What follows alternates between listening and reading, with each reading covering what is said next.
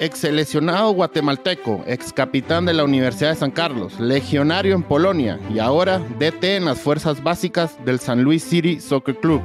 Hoy en Archivo Chapín nos acompaña un guatemalteco que busca dejar huella en sus pasos como formador de talentos en la élite del fútbol estadounidense. Y por supuesto, dejar la bandera alta para los guatemaltecos que comparten un sueño similar. Con ustedes, Luis Arturo Suiche. Hola Luis, gracias por tu tiempo. Eh, muy, buen, muy buen día Álvaro, muchas gracias por la oportunidad y aquí a las órdenes. Gracias Luis, aquí pues agradecemos tu tiempo. Eh, ¿Cómo es tu día hoy en San Luis? ¿Ya entrenaste o tenés que entrenar doble turno? ¿Lográs ver a Guate hoy o no?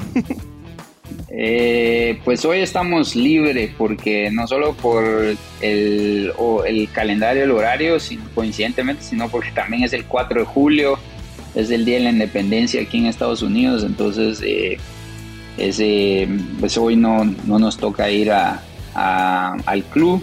Y, bueno, eh, sí, en la, pues por la noche, ahí aparte de ver los juegos pirotécnicos, vamos a estar pendientes de, de la selección a ver si pues primero Dios logre el pase a la siguiente ronda.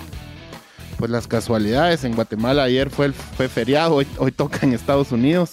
Eh, Luis, eh, una pregunta acá, ¿vos tenés ascendencia estadounidense, abuelo, padre o algo por el estilo? Eh, sí, eh, mi papá pues es, es americano, por eso mi apellido es Swisher, es raro en Guatemala. mi papá nació en la ciudad de Ohio, eh, pero emigró a, a Guatemala en la, en la, época de los 70 eh, a través del Cuerpo de Paz y, y, bueno, por ayudando comunidades y luego le gustó, estaba en finales de, de sus estudios, de su maestría y, decidió regresar un par de años después de que terminó de estudiar a, trabajar en Guatemala y bueno, sí, por eso es de, mis abuelos son, son americanos, americanos, eh, mi papá es americano y mi mamá es guatemalteca, obviamente mi papá conoció a mi mamá en, en la ciudad de Puerto Barrios, eh, Izabal, y que era donde mi papá trabajaba. Y, bueno, de ahí eh, nacimos eh, mis hermanos y yo, y bueno, ya crecimos eh, tuvimos toda una vida en, Guatemala. Mis papás y mis hermanos volvieron a regresar a Estados Unidos en principio de los 2000, eh, pero yo ya, yo ya estaba en el mundo profesional y pues tomé la decisión de, mantenerme eh, en Guatemala, obviamente, de mi carrera profesional. Y, y bueno, hace 10 años, cuando me retiré, justamente me retiré, eh, tomé la decisión de, de, tomar este rumbo de venir acá. Mi papá siempre me decía si va a seguir involucrado en el fútbol, el fútbol de Estados Unidos está creciendo y, y pues puede haber una, siendo americano, puede ser una, una opción de que pueda venir acá y, y, así como nosotros y poder pues empezar una carrera por acá y, y así lo hice. Eh, vine por azares del destino, pero al final eh, me paré quedando por, porque salieron oportunidades. Sí, justamente de esto te queríamos preguntar. Eh, ¿Cuál es tu cargo, tu rol actualmente en las fuerzas básicas o cantera del San Luis City Soccer Club? Entiendo que es un, club que está em, empezando ya como franquicia en la MLS. Eh, sí, el club lleva, este es el primer año, eh, es más, actualmente estamos en primero en la tabla, siendo primera franquicia Increíble. Eh, en la MLS. Eh, yo actualmente dirijo el tercer equipo. Nosotros, nuestra estructura está el primer equipo, el segundo equipo, el tercer equipo y de ahí viene la U17, U16 y U15. yo trabajo como asistente del segundo equipo, que es el que es el MLS Next Pro que es eh, una mezcla de, profesionales de los que no tienen minutos en el primer equipo con nuestros, digámoslo así, top eh, jugadores de, que vienen de, las fuerzas básicas. Y el tercer equipo es una mezcla de, digamos, de los que no están listos aún para que son, vienen saliendo de la U17 más los que están ya en el, en el segundo equipo, eh, pero que no tienen minutos, entonces es como el tercer equipo. El primer equipo, eh, perdón, el segundo equipo compite en la liga MLS Next Pro la 17 para abajo compite en la MLS Next. Nosotros, el equipo que yo dirijo, que es básicamente es una mezcla como de U21, son, son adultos, ¿verdad? competimos en una liga abierta, que es como la, en la, digamos, en el organigrama de la, de la federación viene siendo como la cuarta división, eh, digamos, eh, en el escalón, porque es una liga abierta, porque competimos contra, eh, contra adultos, o sea, nuestra liga es la, la liga UPSL, UPSL, que se llama United Premier Soccer League. por ejemplo, los ganadores de la UPSL compiten en la en la, en la famosa US Open Cup que compite contra equipos de la MLS. Eh, en, fin, es una liga abierta. ¿Por qué competir en esa estructura? Eh, digamos como, en la, como que fuera el Barcelona, Barcelona B, por dar una referencia, y el Barcelona C compite en una quinta, sexta división. Entonces, eh, la idea es darle al grupo que yo tengo, darle una experiencia diferente eh, porque compiten contra, contra exprofesionales, compiten contra, eh, digamos, los entornos no son tan, tan iguales como lo que son las fuerzas básicas, que es todo más estructurado, todo más, más bonito, decimos, en nuestra liga es darle una experiencia donde se compiten en canchas que no son tan buenas, eh, darle ese tipo de que los jugadores lleguen preparados para para el segundo equipo donde ya van a estar compitiendo contra profesionales. Entonces, eh, eh, ese es el equipo que, dirijo. Actualmente acabamos de terminar de nuestra liga, terminamos perdiendo la final en nuestra conferencia.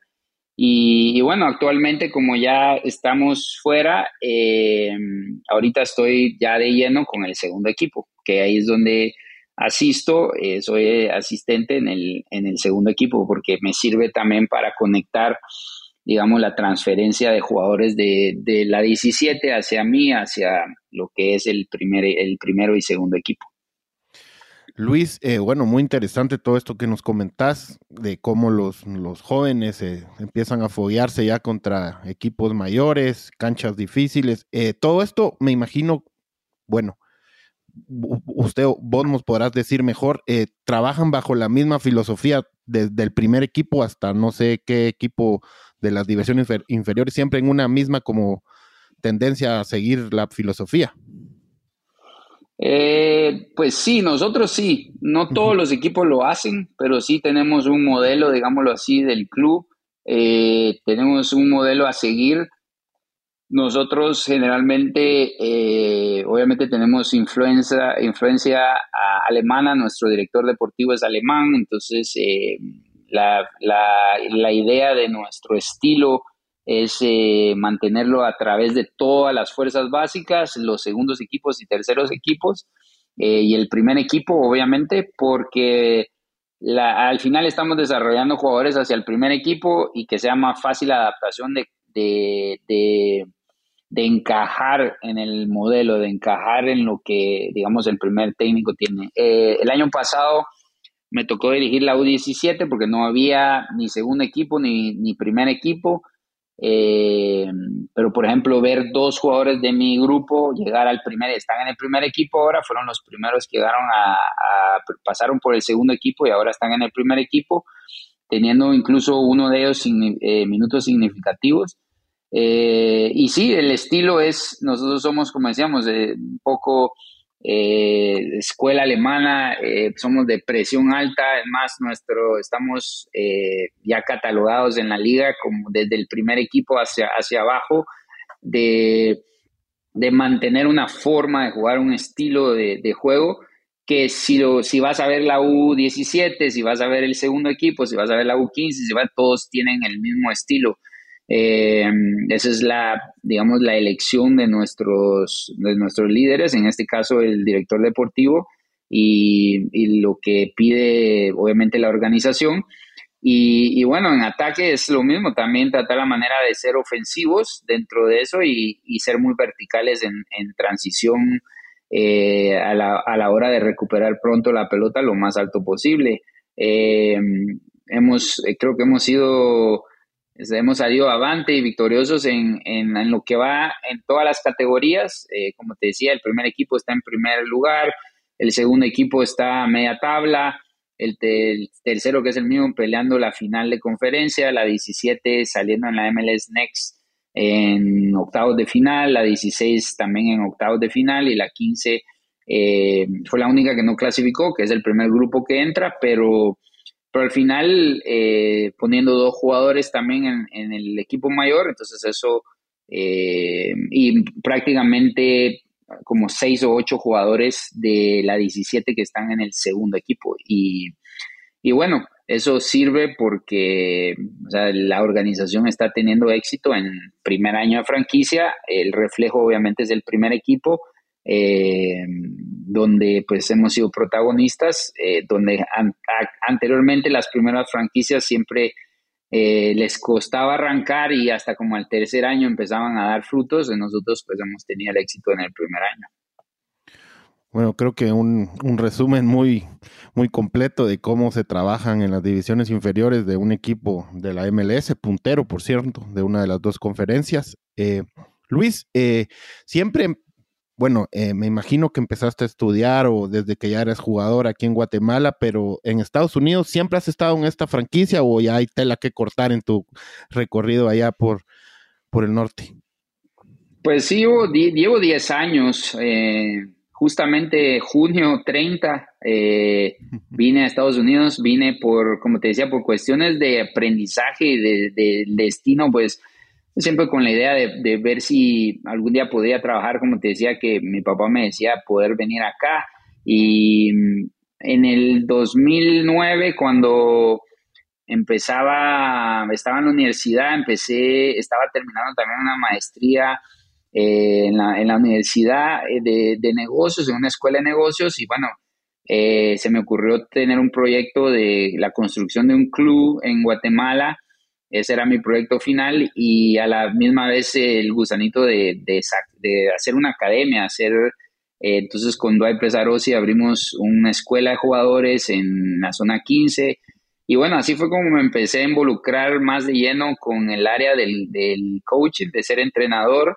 Eh, obviamente empecé trabajando con algo propio y, y de niños. Eh, pero siempre mi, mi visión es siempre ha estado llegar al mundo profesional, he estado trabajando para eso, ha sido una carrera ya de casi, estamos hablando de 14 años dirigiendo en diferentes fases.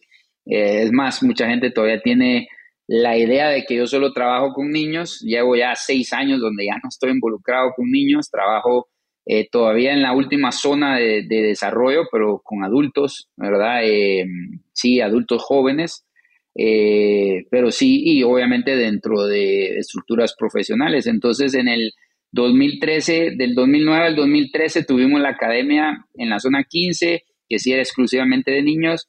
Empecé a sacar las licencias de entrenador en Guatemala, saqué todas las licencias de entrenador en Guatemala, empecé a sacar unos cursos en el eh, afuera en línea y así fue como me empecé a involucrar más y más dentro de la dentro del entorno del coaching y en el 2013, como te decía, que me retiro, vine a, primero a, DC, estuve en Washington, en DC United, trabajando como una especie como de interinato eh, dentro de sus fuerzas básicas, la academia que ellos le llaman, que es la U15, U16, U17, pero no había una opción de trabajar directamente y a raíz de estar ahí y hacer unos contactos, me salió una oportunidad para ir a New Red Bulls. Estuve con New Red Bulls tres años, eh, pero ahí sí trabajé como en la, aquí le llaman zona 1, que es la fase de menores de 13 años.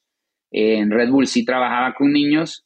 Eh, es más, todavía me topo gente que piensan que yo sigo en Red Bull. De verdad no sigo en Red Bull, tengo casi ocho años de no estar en Red Bull y no trabajo con niños, ¿verdad? Pues siempre me gusta quitar eso porque la imagen de que, de que uno se empieza a hacer de que solo es experto en ciertas áreas. Y, y bueno, me sirvió de una cosa, me llevó a otras. De, de Red Bull me fui a, a una academia en, en, New Jersey. No tenía, eh, digamos, bajo la sombría de ningún equipo profesional, solo estuve un año pero me sirvió porque eh, competía en la M, que era lo que es la MLS Next ahora, que antes era la, le llamaban la Development Academy de la US Soccer, que es la federación, y mm, luego me salió un trabajo para irme a Colorado, estuve dos años en Colorado, en Colorado ya cambié de aires, dirigí el USL2, que es una U23, que ahí fue donde di el salto a edades más altas, y eh, también trabajaba como director de la zona 1, que es U13 para abajo, pero como director. Y bueno, estuve dos años y como te decía, empecé a hacer cosas de, con la Federación de Educación. Eh, también saqué mis licencias de acá, tengo todas las licencias de acá, incluso licencias de, licencias de instructor. Soy instructor por parte de la Federación eh, de Estados Unidos. y me empecé a involucrar, me empezaron a conocer, me empezaron a conocer mi trabajo y no andaba buscando trabajo, pero me llamaron de San Luis, un equipo donde no el que estoy ahora, pero una franquicia de USL Championship, que es la segunda división. Eh, me llamaron para ser entrenador de la U19, que era la conexión con el primer equipo, y tenía tres roles. Asistía al primer equipo, dirigía la U19 y era el director del área de educación de todo el, de todo el club de la, de la academia. Y posteriormente, bueno, dos años de estar en la organización, eh, obviamente pusieron una franquicia de MLS en la misma ciudad donde estaba y por ende, obviamente, la organización de MLS directamente fueron a buscar al, equipo que está aquí a la vecindad, ¿verdad? Eh, el equipo se cerró la franquicia porque obviamente no iban a competir estando en un mismo estado por toda la estructura que iba a poner la MLS y así me jalan para, para la MLS. Eh, empecé a dirigir, yo dirigí el primer equipo en el primer año, el primer, era lo único que había, U16 y U17, yo dirigí la, la primera U17 y luego posteriormente pasé a la U21 y al segundo equipo y es lo que hago actualmente. Y por el lado hago, como te decía, como, como en el, por el lado como part-time le llaman acá, que es un tiempo aparte, eh, trabajo para la federación, doy licencias A y he dado licencias D, C, D y Grassroots, que es fuerzas básicas. Eh, bueno, ya llevo aproximadamente cinco años de, ser instructor para la federación y, bueno, contento porque me permite también trabajar en el área de desarrollo de educación del país. O sea, yo me toca que eh, formar a los nuevos entrenadores, eh, incluso a los entrenadores de alto nivel, de elite, porque en las licencias A estás hablando que la mayoría son, son o trabajan en el mundo profesional o trabajan en, equipos amateurs, pero en, esferas de, MLS. Entonces, eh, eh, o de universidades también. Entonces, eh, al final, bueno, ahí estamos creciendo, ha sido mucho trabajo, me he capacitado también algunas licencias en, en la UEFA, por ejemplo, aparte de las que he tomado acá, y bueno, la educación es, es algo que me mantiene eh, vigente eh, para hacer, tratar de ser un poco exitoso y tener un performance alto dentro de lo que hago dirigiendo, ¿verdad?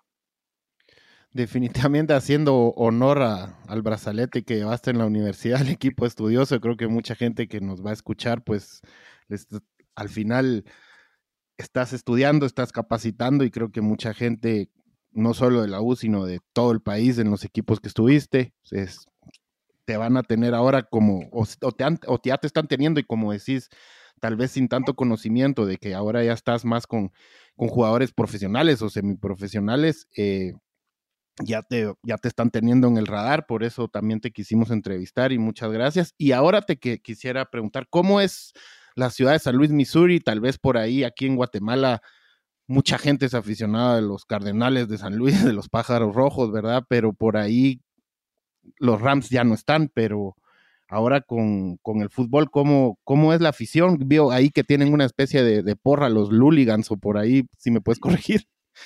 no, sí, la verdad, eh, la, ciudad es una ciudad, no es tan grande, pero es una ciudad muy tranquila, diferente de las ciudades grandes como Nueva York, Chicago, eh, Dallas, en fin, es, una ciudad más tranquila, eh, muy de, deportes, como bien lo mencionabas.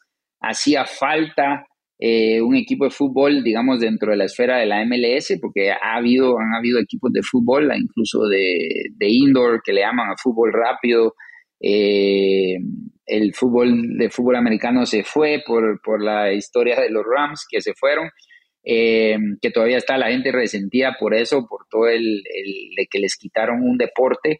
Y, bueno, lo que es hockey, los Blues y los Cardinals, como mencionabas, es, es eh, la gente es muy, muy de, de deportes. Eh, como no hay mucho que hacer, también la gente busca esa, ese aire dentro de lo que, lo que son los deportes. siempre los estadios están llenos y nosotros no somos la excepción. Nosotros construyeron un estadio, nosotros tenemos unas, unas instalaciones de, de nada que envidiar a equipos top. Eh, tenemos un estadio de 23 mil personas, todos los partidos está lleno, ya vendieron eh, toda la temporada. Eh, quien quiera comprar tickets ya es difícil encontrar tickets, incluso hay gente, hay 500 o 5 mil gentes, no sé el número exacto, pero en espera para todavía para buscar eh, lo que son los tickets de toda la temporada. Eh, es una ciudad no solo de deportes, es una ciudad muy futbolera, eh, de mucha historia. inmigrantes, digamos, en la época de los 40, 30, de, de lo que era en sí la historia de Estados Unidos. Hay mucho fútbol y mucha historia de lo que realmente son los americanos y de los pocos inmigrantes italianos en, en la época de los 50. Es más, en la época de, en el Mundial de 1950 uno de los mundiales que Estados Unidos terminó tercero, incluso eh, una de las veces que terminó tercero en el Mundial del 50, eh, todos eran jugadores de San Luis, o sea, tienen mucha historia.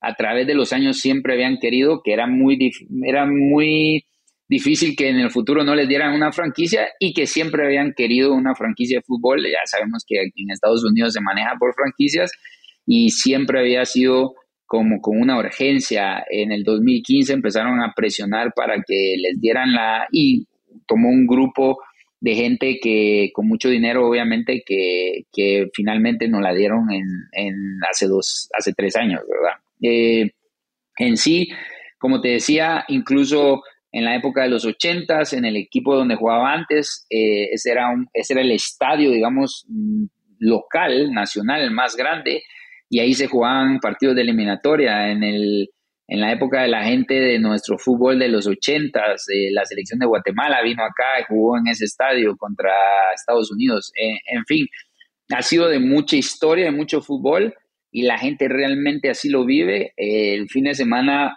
eh, jugó nuestro segundo equipo, metimos cuatro mil personas para un segundo equipo, es bastante, ¿verdad? Eh, y como te decía, el primer equipo siempre está eh, total, un lleno total a cada fin de semana que se juega. Entonces, eh, sí, es una, es una, en lo personal es una ciudad que me ha sentado bien, no hay mucho latino, o sea, soy de los pocos y, y, bueno, eh, hay que sonar y hay que hacer buenas cosas para, para estar vigente porque, o sea, estoy metido dentro de un mercado, como te decía, más europeo, más gente americana, americana, y, realmente no somos minoría, entonces no hay mucho latino y, realmente pues es más difícil hacerse un nombre, entonces, pero es una ciudad que me, que me ha ganado un lugar, la gente me conoce, eh, como te decía, ya llevo cinco años trabajando, eh, te han pasado jugadores que tuve en la 19 en, en el club pasado, eh, que ahora están cinco, están jugando profesional, están con el portero, digamos, del Columbus Crew, yo lo, lo dirigí dos años,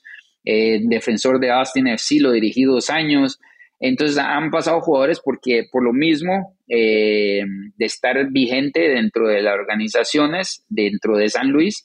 Y, bueno, dos de los muchachos que te decía los conozco desde que tienen 11 años, ¿verdad? En el otro club que también habían estado ahí. Entonces, al final, eh, sí ya me tengo un poco eh, conocía todo el área de San Luis, estamos muy cerca de, Chicago, son nuestros rivales, muy cerca de Kansas, son nuestros vecinos de rivalidad y, bueno, eh, pues contento con lo, que, con lo que ha pasado en mi carrera en estos 10 años.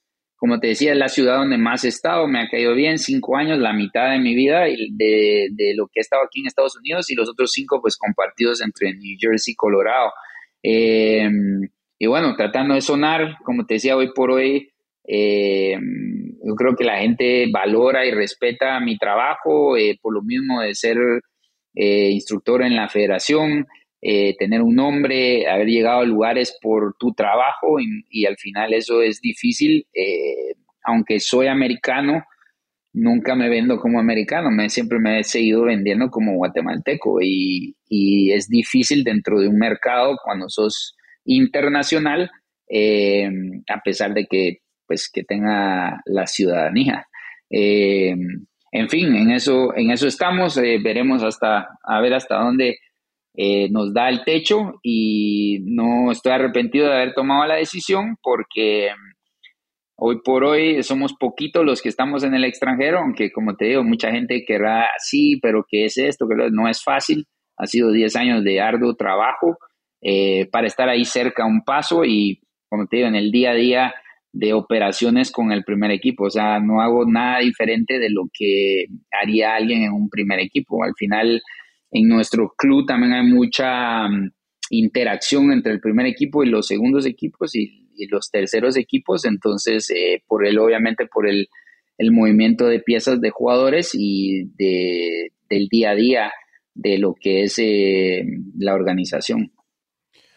Bueno, sí, ahora que estamos hablando de primer equipo y de historia y todo esto, la verdad es que un muy enriquecedor lo que nos comentás. Eh, si nos puedes comentar un poquito, retrocedemos en el tiempo, unas páginas atrás, de tus inicios en Guatemala como futbolista, porque seguro mucha gente también nos va a escuchar para oír un poco sobre tu carrera y cómo, cómo te recuerdan, ¿verdad? Ahí sí vamos a tener que ir muchos más años atrás, porque solo acá llevo 10 de entrenador, imagínate de jugador. Pues sí, en el, eh, como te decía, toda mi carrera, mi vida, pues la viví en Guatemala, me formé en Guatemala, eh, yo estuve, mis fuerzas básicas las hice en una mezcla entre municipal con Don Grill, grill famoso Grill Prieto, y luego pasé a Aurora por cuestiones de estudio. Eh, paré llegando a la, a la, especial de Aurora en el tiempo con Felipe Carías y, y bueno, debuté con Aurora, tuve la oportunidad de debutar con Aurora en la época del Grío Roldán. El Grío fue Paz, fue el primero que me dio una oportunidad, que en paz descanse, por cierto, porque recién acaba de fallecer. Eh, pero nuevamente que lo, sacaron rápido y luego llegó un uruguayo, no tuve mucho, mucho tiempo con él porque me regresaron otra vez a, la especial, lo que era la especial en ese tiempo, y el que me dio la oportunidad en Liga Nacional ya jugando y realmente cuando llego a, consolidarme, llego inmediatamente, es Hildo Manero, un uruguayo que estuvo en Aurora. Eh, en Aurora estuve aproximadamente cuatro temporadas, cuatro años, eh, luego paso a comunicaciones, tuve un paso corto por comunicaciones, eh, luego me voy a Cobán, en Cobán, bueno, en comunicaciones ya empiezo en Aurora, en los cuatro años solo, solo peleamos un torneo de copa, que llegamos a una final contra Municipal, estaba yo súper jovencito, tuve la oportunidad de estar esa vez eh, en la banca y salir a, tener ese tipo de experiencias, pero de ahí éramos un equipo de, que estaba ahí entre la media tabla y los primeros lugares, pero no llegamos a alcanzar nada. En comunicaciones peleamos obviamente una final en el año que estuve, luego me voy a Cobán, en Cobán tuve eh, la oportunidad de llegar con Julio González, llegué a una final también, a dos finales, perdimos la final con Municipal en de Copa y perdimos la final con Comunicaciones con gol de Diego Latorre, eh, luego me fui un año a, Antigua, eh, no, no fue una temporada con mucho éxito, terminamos también a media tabla y luego voy a Suchi, en Suchi el, el primer Suchi que estuve acababa de ascender, y bueno, ese año, el primer año, llegamos a la final. O sea, yo tengo, lamentablemente, perdí dos, pero tengo, gané una, tres finales con departamentales. Perdimos la final con municipal. Luego me voy a Polonia por año y medio, casi dos años, que es la, mi primera incursión en el extra, mi primera y única incursión en el extranjero. Eh, luego no se mantiene para poder, quería seguir, pero no se da. Ya me fui también muy tarde eh, dentro de ese lapso de Aurora y antes de Suchi, pues sí tenía queriendo llegar al extranjero. Eh, tuve una oportunidad casi de, firmar con el Tampa Bay Mutiny en la MLS, pero no se dio. Y bueno, me sale hasta ir a Polonia. En Polonia, cuando regreso, ya me voy a algo más, más viejo, digámoslo así, ya tenía 26, 27 años. Eh, ya cuesta mantenerte a esa edad en un, en un, fútbol internacional, aunque era mi intención. Regreso a Shela, eh, salimos campeones con Shela en el 2007 y estuve dos años en Shela, jugamos con Cal Champions, tuve la oportunidad de jugar con Cal Champions, con Aurora, con Cremas, con Cobán y con, con Shela, con Suchi no, porque me voy al extranjero, pero pues los metimos a Conca Champions y luego eh, después de, de, Shela me voy un paso corto a Jalapa, no fue la mejor de las experiencias. Me voy por el área de que Jalapa había salido campeón en el segundo año, que Shela no salimos campeones, y me voy por la incursión de, tratar de estar vigente y jugar con K Champions. Eh, hubo muchos problemas económicos, tuve que salir y luego pues eh, caigo en la universidad, eh, la universidad asciende, Loredo me da la oportunidad de, llegar a la U y, bueno, además es historia, termino en la universidad cuatro, casi cuatro años, cuatro o cinco años, eh, donde pues dentro de esos cuatro o cinco tuvimos un año paso por primera, fue mi única experiencia con la universidad, bueno, dos experiencias con la universidad, el único equipo con el que he jugado en primera eh, un año y medio.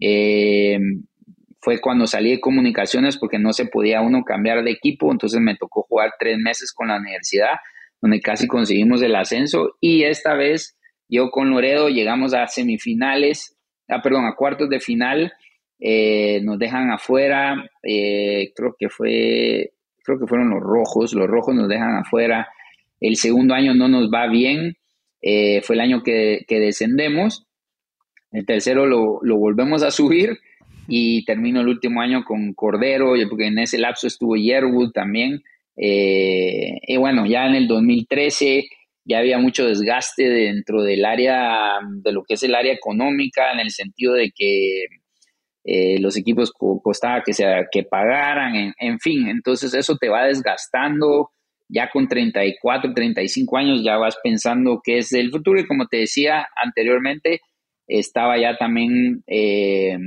planificando mi retiro, no quería llegar tan lejos porque quería hacer la transición eh, suave hacia ser entrenador, eh, no tan lejos, tampoco tan viejo y seguir jugando como llegan otros. Eh, yo respeto lo que hacen, pero no quería, o sea, quería que me recordaran en un buen momento, no, incluso a veces me pasaba, estaba en Nueva York, regresaba de vacaciones a veces a, a Guate y me decían, ¿en qué equipo estás jugando?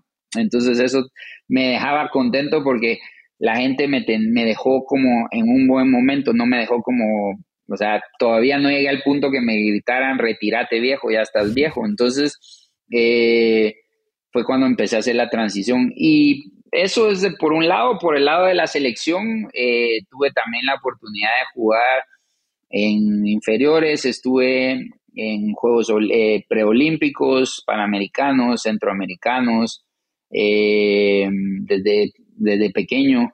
Eh, de ahí tuve la oportunidad de estar en, un par de eliminatorias y en Copas de Oro, coincidentemente que ahorita que se juega la Copa de Oro desde el 2007, que fue mi última y fue mi última incursión, estuve en un periodo de 10 años en diferentes, como te decía, desde el 90, mi primer llamado fue en el 98 con Luján Manera, en un amistoso en Washington, coincidentemente, eh, contra el FAS, creo que era. Eh, tenía 19, 18, 19 años, eh, tenían jugadores todavía, tuve la oportunidad de jugar con Spell, Memín Funes, que eran, digamos, de los que están más, más adelante de edad que, que mi persona. Y bueno, jugué con el Pocho, jugué con, como te decía, las diferentes eliminatorias y copas de oro en un periodo de 10 años. Eh, no tuve la ventaja de, poder clasificar a mundiales, lo único que a nivel colectivo me quedé corto porque salimos campeones centroamericanos, al menos se consiguieron pues, los pocos logros que tiene Guatemala, eh, conseguimos Copa de Oro, eh, eh, la Copa Centroamericana, llegar a cuartos de final en Copa de Oro, en fin, lo que se podía colectivamente, yo diría que lo único que me quedé corto es haber clasificado a un mundial, eh, me hubiera gustado estar más también, porque solo tuve como 40 incursiones. Eh, tuve compañeros que pasaron de las 100, de los 100 partidos. Eh, creo que en la época del primitivo no fui llamado. También estando en Europa, muchos se cuestionaban por qué no me amaba. Al final eran cuestiones de gustos. también la selección estaba en un buen momento y no lo consideraban que no me necesitaban. En fin, o sea, con muchos altos más que bajos. Eh, campeón, como decía, con Shela, eh, con un departamental, perdí muchas finales también.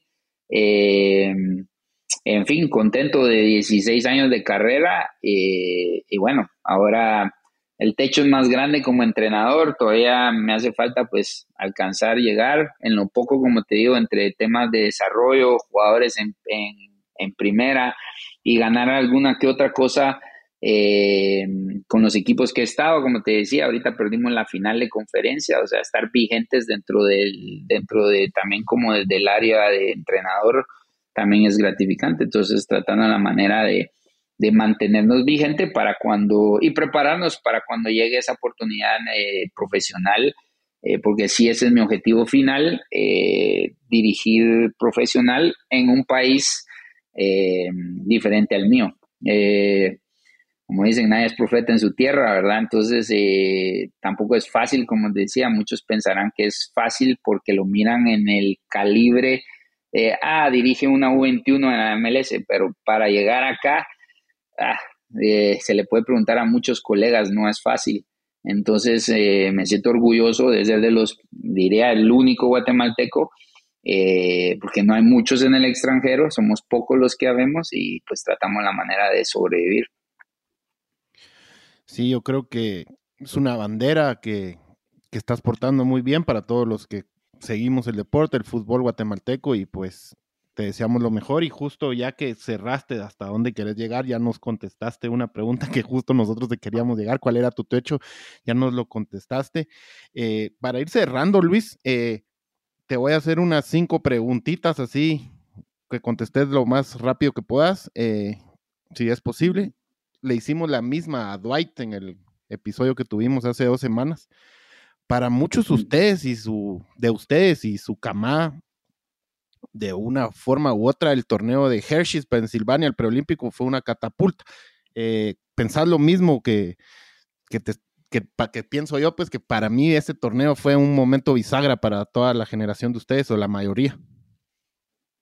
Bueno, siempre los, los, es como las generaciones, digamos, como la U20, como las dos U20s que han clasificado al Mundial, como eh, ese tipo de, de, digamos, de las selecciones juveniles, siempre hay como que un, grupo donde pues que hay cierto talento y que se puede sacar el máximo provecho. Yo creo que la diferencia de ese grupo con algunas otras, porque muchos se van perdiendo, eh, es que ese grupo se mantuvo vigente y era un grupo que venía una mezcla entre la sub-20, que venía de, pelear un premundial con, con cuando ya nos volvimos sub-23, que estábamos vigentes dentro del fútbol nacional, porque éramos de, ese grupo inmediatamente pasamos casi seis a, ser titulares dentro, de, dentro de, la selección nacional. Estamos hablando del Pando, estamos hablando de Freddy García, de Dwight Pesarosi, eh, Waldo Pérez,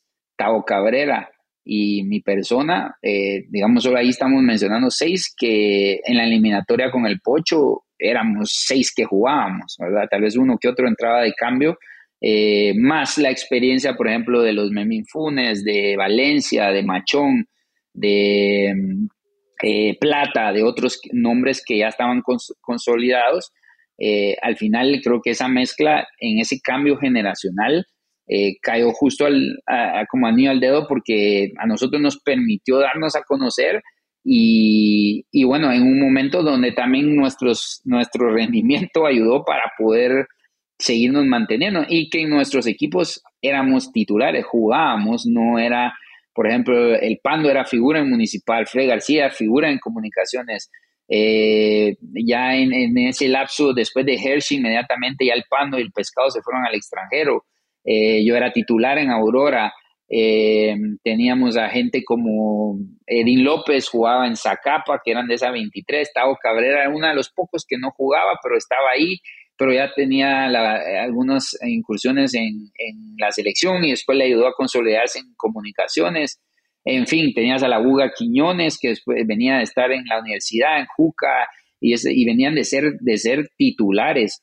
Entonces, eh, aunado que en la banca tenías a, al brother Estrada, que también se consolidó en, la Liga Nacional, tenías a Paz Descanse, Adolfo Contreras, que ya jugaban equipos de, de algunos equipos eh, de afuera, Denis Chen, eh, que también fue después baluarte de Municipal, en fin, tenías una mezcla de, de esa, de esa 23 que nos sirvió también para, pues, para salir al extranjero, y, y atrás venía uno que otro como como el Loco Rodríguez, como el Manial Bisuris, gente que venía eh, digamos, de otra generación, pero pegadita, Frey Thompson, que inmediatamente tuvieron luego en la Copa de Naciones, eh, ya fue, se fueron todos los, el Chino Ruano, Plata, se fueron ellos y se, se empezó a, agarrar más de lo que venía de abajo. Entonces, eh, esos cambios generacionales sirven siempre y cuando los jugadores estén activos y jugando en Liga Nacional, porque tampoco es solo meter jóvenes, yo creo que nos metieron porque veníamos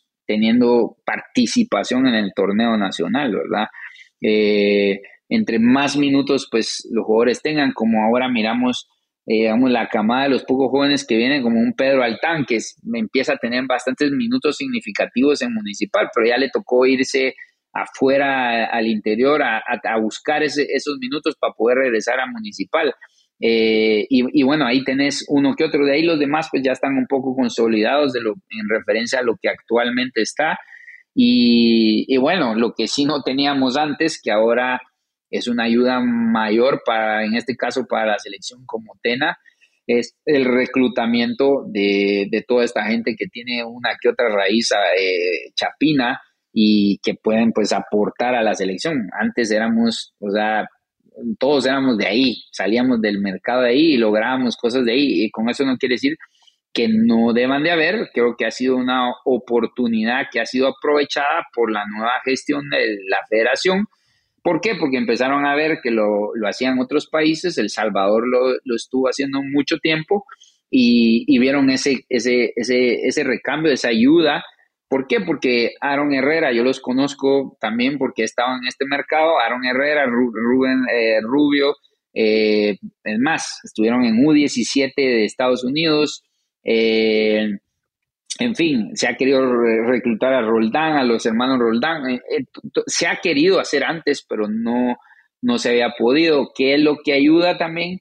lamentablemente sigo pensando que, que somos un poco malinchistas eh, porque en el tiempo de Claverí se intentó reclutar a algunos, pero no había esa credibilidad con Claverí porque no lo conocían. Pero si pones a alguien de renombre, porque Tena tiene su, su palmarés, pues inmediatamente los jugadores dicen, ok, eh, vamos a estar dirigidos por alguien donde tienen un poco más de, digámoslo así, que más respeto. Sin, con esto no quiere decir que los nacionales no lo tengan, pero creo que por lo mismo ¿verdad? Es como que si me dijera, si a mí me ponen acá porque saben que me formé acá como entrenador, los jugadores eh, tendrían una como una credibilidad mayor, digamos, para poder eh, aceptar y poder un convencimiento. Yo todavía en la época de Claverí, yo lo ayudé con el caso de, de Cristian Roldán, eh, pero siendo el primero sin haber habido uno antes es muy difícil. Si te das cuenta, Herrera, Rubín jaló a Herrera y así nos vamos a ir jalando, jalando más seguramente. Y, bueno, esto es tan, está, el fútbol está tan globalizado que luego ahora salen casos como en el caso de, de Nathaniel, ¿verdad? están en una, con 29, 30 años, están en una tercera, cuarta división de Inglaterra, nada pierde irse a jugar a un país donde tienen cierta eh, conexión y pues creo que eso le ha servido a Atena para, para ser un poco más competitivo, porque sí, o sea, es positivo, pero también a lo largo, a largo plazo siento que va a ser negativo. ¿Por qué? Porque eh, no podemos dejar de lo que tenemos en Guatemala, porque es lo que nos va a dar, porque no todos los años vamos a encontrar dos o tres que van a salir. Esa es una herramienta más que se puede utilizar aunado a seguir desarrollando jugadores, porque sí preocupa que nos hagan más, y o en este caso mejores jugadores para, para, ¿cómo se llama?, en el nuevo cambio generacional, porque este, con este nos medio nos alcanza. La pregunta es qué es lo que viene atrás de, de los Rodrigo Sarabia, qué viene atrás de los Darwin Long, qué viene atrás del Mejía, qué viene atrás de todos estos jugadores eh, para una siguiente, siguiente cambio generacional, porque si las cosas van bien, posiblemente Tena siga, si las cosas van mal, Tena se va a ir y qué va a pasar después. Entonces, eh, eso es lo único que, que, uno que hay que ver siempre a largo plazo, una de las cosas que yo he aprendido mucho acá en Estados Unidos, y es lo que te das cuenta de la selección de Estados Unidos, eh, es todo lo que se piensa mucho a largo plazo. Los procesos se respetan mucho y, bueno, los procesos dan resultados. No me extrañaría y por eso estoy súper contento de estar por acá, es que la visión de Estados Unidos, de la federación, es ser el deporte rey para el próximo mundial y no están lejos. Y bueno, ahora miras jugadores como Messi, como Busquets en la liga, donde antes era uno, ahora es tener dos o tres por equipo. Entonces, eh, el fútbol se ha ido globalizando y ha ido cambiando, evolucionando en ese sentido. Y por eso te digo, estamos, estoy en un fútbol que en un par de años más adelante va a dar mucho de qué hablar. Sí, yo creo que nuevamente contestaste algo completamente a lo que buscábamos. Eh, y bueno, ya que es el tema del momento que está candente y creo que qué mejor que preguntártelo a vos. Eh, el tema que todos tenemos es Arquímedes Ordóñez. Eh, ¿Qué está pasando con Arquímedes? Pero muchos dicen, bueno, está esperando minutos para su club. Otros dicen, no, él quiere jugar por Estados Unidos, tiene la esperanza que lo llamen. Y otro es, bueno, hay jugadores de Guatemala y yo iba a tener más minutos en Cincinnati o por ahí los mismos que en la selección. ¿Cuál es tu punto de vista con este tema? Es que sería un desperdicio no preguntártelo aprovechando que te tenemos aquí. Eh, es, es, entendible desde el área, desde el área de los de como aficionado. Como aficionado, eh, respeto mucho a la gente de los aficionados en el sentido que Ah, yo como aficionado, ¿qué me importa todo lo demás? Yo quiero ir a ver a mi selección y quiero ver a los mejores jugadores. O sea, así pienso.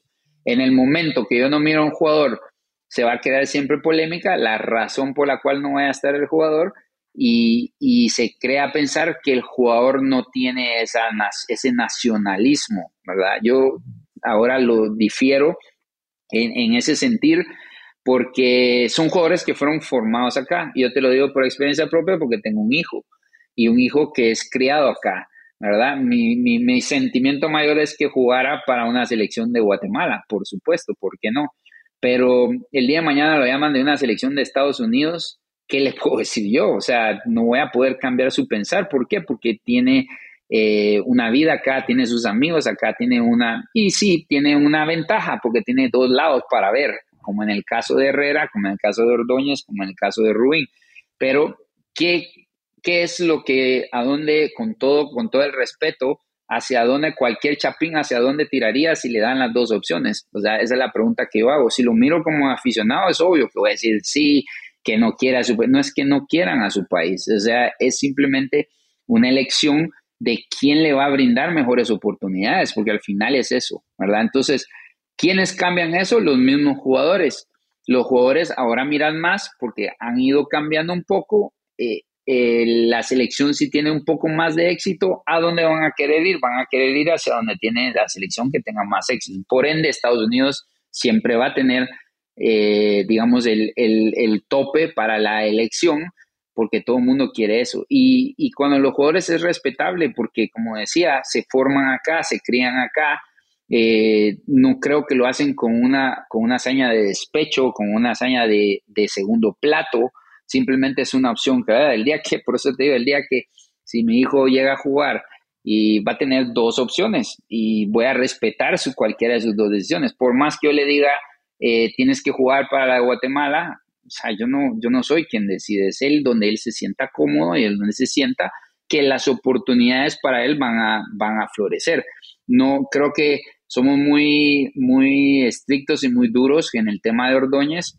En el caso de que obviamente él quiere jugar con su equipo porque está perdiendo oportunidades. Yo creo que ha salido a explicarlo que no es por el tema de que está esperando por Estados Unidos. Y si está esperando por Estados Unidos, ¿qué? O sea, o sea, si no es para él, no va a ser para él. O sea, creo que lo ha demostrado que fue a un mundial, o sea, fue de los mejores a un premundial, fue el, el mejor jugador, fue a un premundial, fue sigue siendo un jugador que es necesitado y a hoy por hoy toma un camino de elección diferente. Creo que somos muy riguristas en, en, el tema de la decisión por, por un placer como aficionado que quiero ver a mi selección ganar, porque sabemos que nos sirve y es una persona que le puede, un jugador, perdón, que le puede dar mucho a, a Guatemala. Entonces, yo creo que simplemente hay que ser pacientes. Es como que entonces castigáramos a Herrera y a Rubio, Ruin, porque no vinieron 10 años atrás, si tuvieron la misma, la misma oportunidad. Entonces, eh, eh, hay que ser como un poco más congruente con la forma de, sí, yo lo entiendo, yo como aficionado quiero lo mejor y quiero tener a los mejores,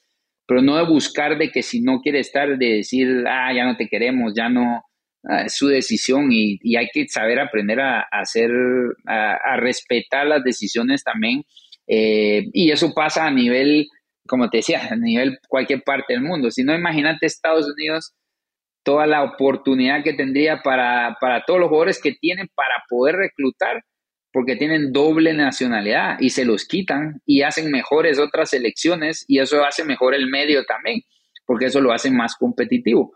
Y llega un momento que Estados Unidos no se pelea por los jugadores, eh, tiene muchos casos con los mexicanos, muchos casos con centroamericanos y muchos casos incluso ahorita eh, con algunos en el caso de, del último inglés que jugó para la selección de Inglaterra y ahora está con la selección de Estados Unidos. Pero creo que nos volvemos mucho de, rasgar las vestiduras y, o sea, hay que darle tiempo a, a Ordóñez. Yo lo conozco incluso cuando estaba en la 17, porque estuvo en la U17 en Columbus Crew, después pasó al Cincinnati y bueno, se me hace que el muchacho ha, dado lo que ha tenido que dar y hay que ser paciente y, si decide irse por Estados Unidos, simplemente, ok, que le vaya bien y, y nuestra obligación es nuestra obligación es formar más, no estarnos peleando por uno eh, o no estar esperando como agua de mayo, como decimos en Guate, eh, por ese uno, porque eso es lo único que nos hace ver que no, adelante, tenemos otros tres más acá o, estamos desarrollando otros 10 más acá. Lo que pasa es de que no los tenemos, entonces sí eh, estamos ahí sufriendo y nos volvemos a ya como algo personal y que Ordóñez no es guatemalteco, que no quiere a Guatemala, entonces ya nos metemos en otro asunto y, la realidad no es esa, ¿verdad? Pero es respetable, o sea, si yo fuera, si quiere estar, bueno, y si no quiere estar, pues, ¿qué puedo hacer? Como técnico, digámoslo así. Bueno, gracias Luis. Eh, esto fue Archivo Chapín. La verdad te agradecemos por su por tu tiempo, por tu charla enriquecedora, por todo lo que nos explicaste, nos contaste, tus puntos de vista. Y qué mejor que, que desearte un feliz día de la independencia también por allá, que la pases bien con tu familia y, y que sepas que aquí en Guatemala hay mucha gente que, que está pendiente, que tiene el radar de cómo vas y que por ahí con esta charla de hoy ya va a irse enterando un poco más de cómo estás ahora en el presente y, que gane, que gane Guatemala en esta Copa Oro. Y señores, esto fue Luis Arturo Swisher en Archivo Chapín con Álvaro Ortiz, campeón UNCAP 2001, ex capitán de la U, legionario y ahora nuestra bandera de entrenadores, de directores técnicos en la MLS. Muchas gracias Luis. No, muchas gracias Álvaro. Un saludo para, ahí sí como decías, para toda la gente chapina, para, especialmente para los universitarios también, que, les mando muy, eh, les guardo un buen recuerdo. Y, bueno, un saludo en general a toda la afición en general. Ojalá que la selección como Chapín, ojalá me, me, me gusta que, ojalá pues que hoy puedan dar el salto. Va a estar difícil porque Guadalupe no va a ser fácil y, si pasan también posiblemente se topen con Estados Unidos, que va a ser un, hueso muy duro. Eh, incluso Jamaica, que tuve la oportunidad de verlo en vivo a los dos, a Estados Unidos y Jamaica. O sea que eh, a pesar de que la selección está haciendo muy buenos partidos, eh, se le viene lo más difícil y, y, pues ojalá que puedan salir avantes como, como, como Chapín, son mis, mis máximos deseos. Y muchas gracias a vos por la oportunidad de poder siempre platicar de fútbol, platicar un poco de mi vida, de, mi vida futbolística y, pues ahí estamos, seguimos eh, dándole y tratando de pues de, hacer bien las cosas y poner el, nombre de Guatemala en alto. Gracias Luis, te deseamos éxitos ahí en San Luis, Missouri y, bueno, que En unos 10 años, pues veremos qué, qué decisión toma tu hijo si guata a Estados Unidos, si es que juega y le va muy bien. Gracias Luis, esto fue Archivo Chapín. Nos vemos hasta la próxima.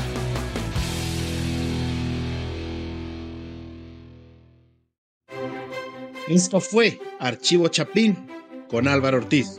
No te pierdas cada semana una nueva historia que te hará revivir momentos que llenaron de pasión a todo un país.